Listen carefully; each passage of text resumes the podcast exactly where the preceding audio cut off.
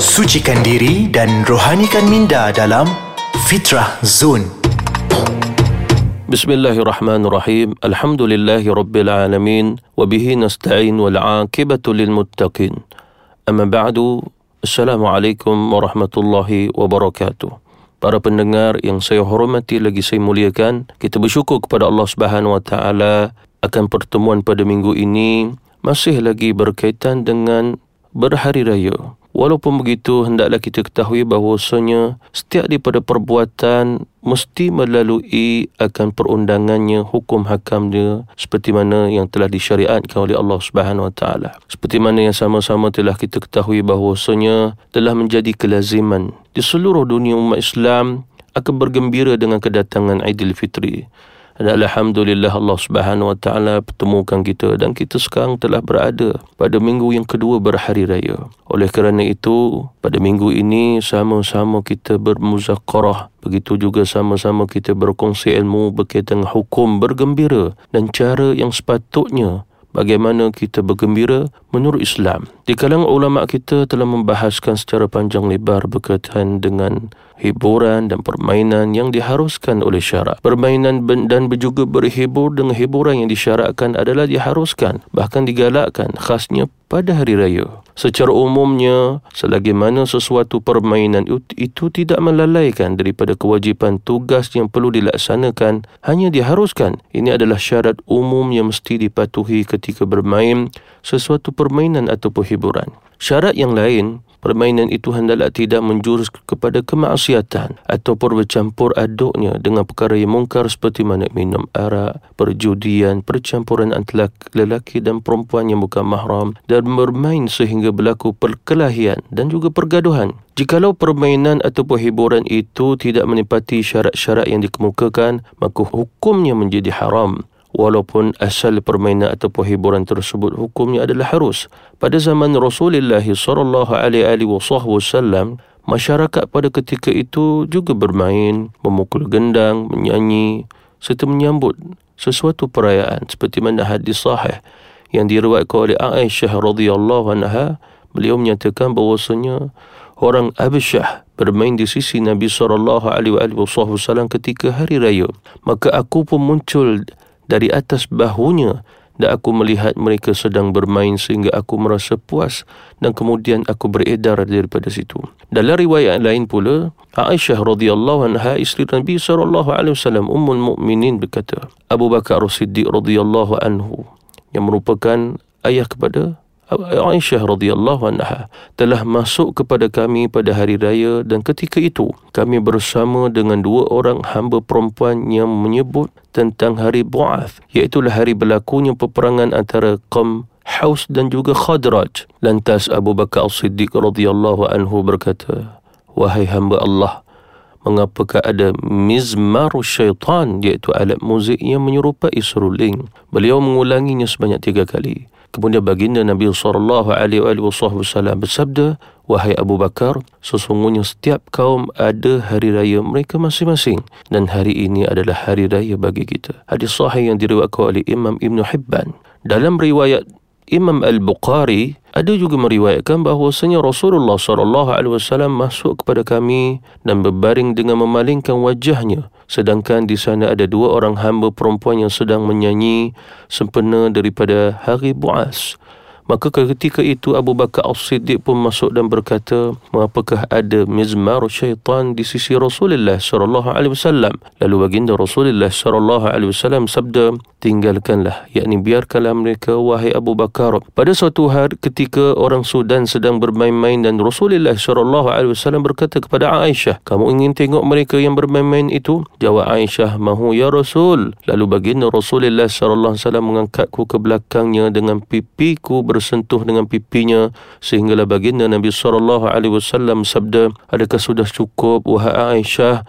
Maka kataku, kataku cukup ya Rasul. Sabda Rasulullah sallallahu alaihi wasallam kalau begitu beredarlah Pada hari raya tersebut Rasulullah SAW juga bersabda, ini supaya golongan Yahudi mengetahui bahawa agama kita ada ketulusan yakni keringanan dan sesungguhnya aku diutuskan dengan penuh toleransi dan keringanan. Oleh itu marilah kita menyambut hari raya Aidilfitri ini dengan mematuhi adab-adab yang diperintahkan oleh Allah Subhanahu Wa Taala di dalam Islam. Janganlah di hari raya dipenuhi dengan pembaziran dan hiburan yang melampau. Sebenarnya sebarang hiburan adalah dibolehkan tetapi tetapi mestilah mengikut prosedur yang telah ditetapkan oleh Islam. InsyaAllah setelah selepas ini kita akan sama-sama bertemu untuk menyambung perbicaraan kita berkaitan dengan adab-adab sewaktu berhari raya.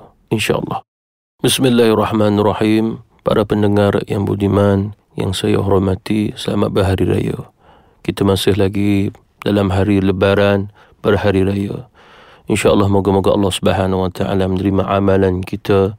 Begitu juga amalan-amalan sanak saudara kita, seluruh umat Islam. Jadi kita sambung lagi perbicaraan kita berkaitan dengan adab-adab di dalam kita berhari raya. Muslimin muslimat yang dirahmati Allah Subhanahu Wa Taala sekalian. Kadang-kadang kita ditanya berkaitan dengan amalan yang mungkin menjadi satu tradisi khususnya kita di sini di Malaysia di mana apabila menjelang saja hari lebaran Aidilfitri hari raya maka kita tidak tinggal untuk menziarahi pusara. Lalu hendaklah kita ketahui bahawasanya Allah Subhanahu wa taala telah memudahkan buat kita sesuatu walaupun yang menjadi tradisi selagi mana dia tidak bertentangan dengan akidah dan juga syariat Islam. Seperti mana juga kita diharuskan sekiranya kita mahu mengamalkan satu-satu amalan yang melalui mungkin pada harinya, mungkin berkaitan dengan bulannya. Seperti mana Rasulullah wasallam pernah ditanya, "Ya Rasulullah, kami melihat engkau sering berpuasa pada hari Isnin." Lalu baginda Rasulullah wasallam jawab, "Sesungguhnya hari Isnin adalah hari kelahiranku. Maka oleh kerana itu aku suka pada hari ini iaitulah hari Isnin aku berpuasa.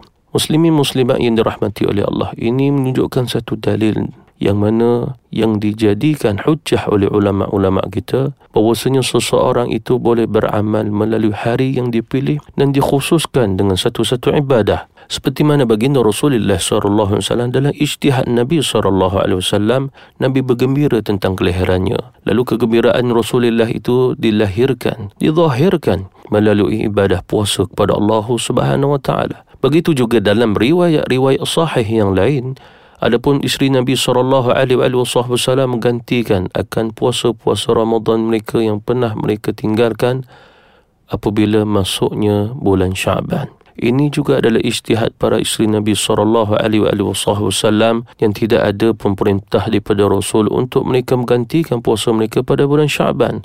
Sedangkan hendaklah kita ketahui bahawa Syaban itu adalah bulan yang berada di hujung sebelum masuknya Ramadan.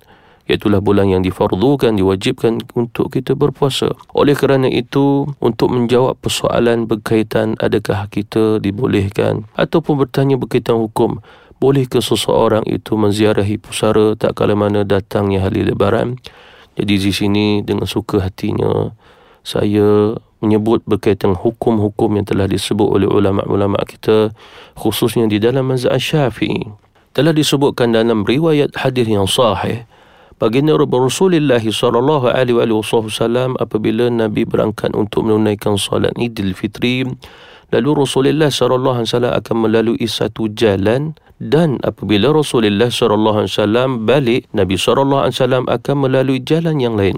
Walaupun ulama-ulama kita mempunyai perbezaan pendapat dalam mensyarahkan maksud hadis ini walaupun di dalam mazhab Syafi'i memilih dengan hadis ini bahwasanya Rasulullah sallallahu alaihi wasallam sengaja untuk memilih jalan yang berbeza kerana diriwayatkan daripada riwayat yang lain Rasulullah sallallahu alaihi wasallam singgah ke suatu perkuburan dan Rasulullah sallallahu alaihi wasallam pun mendoakan buat mereka.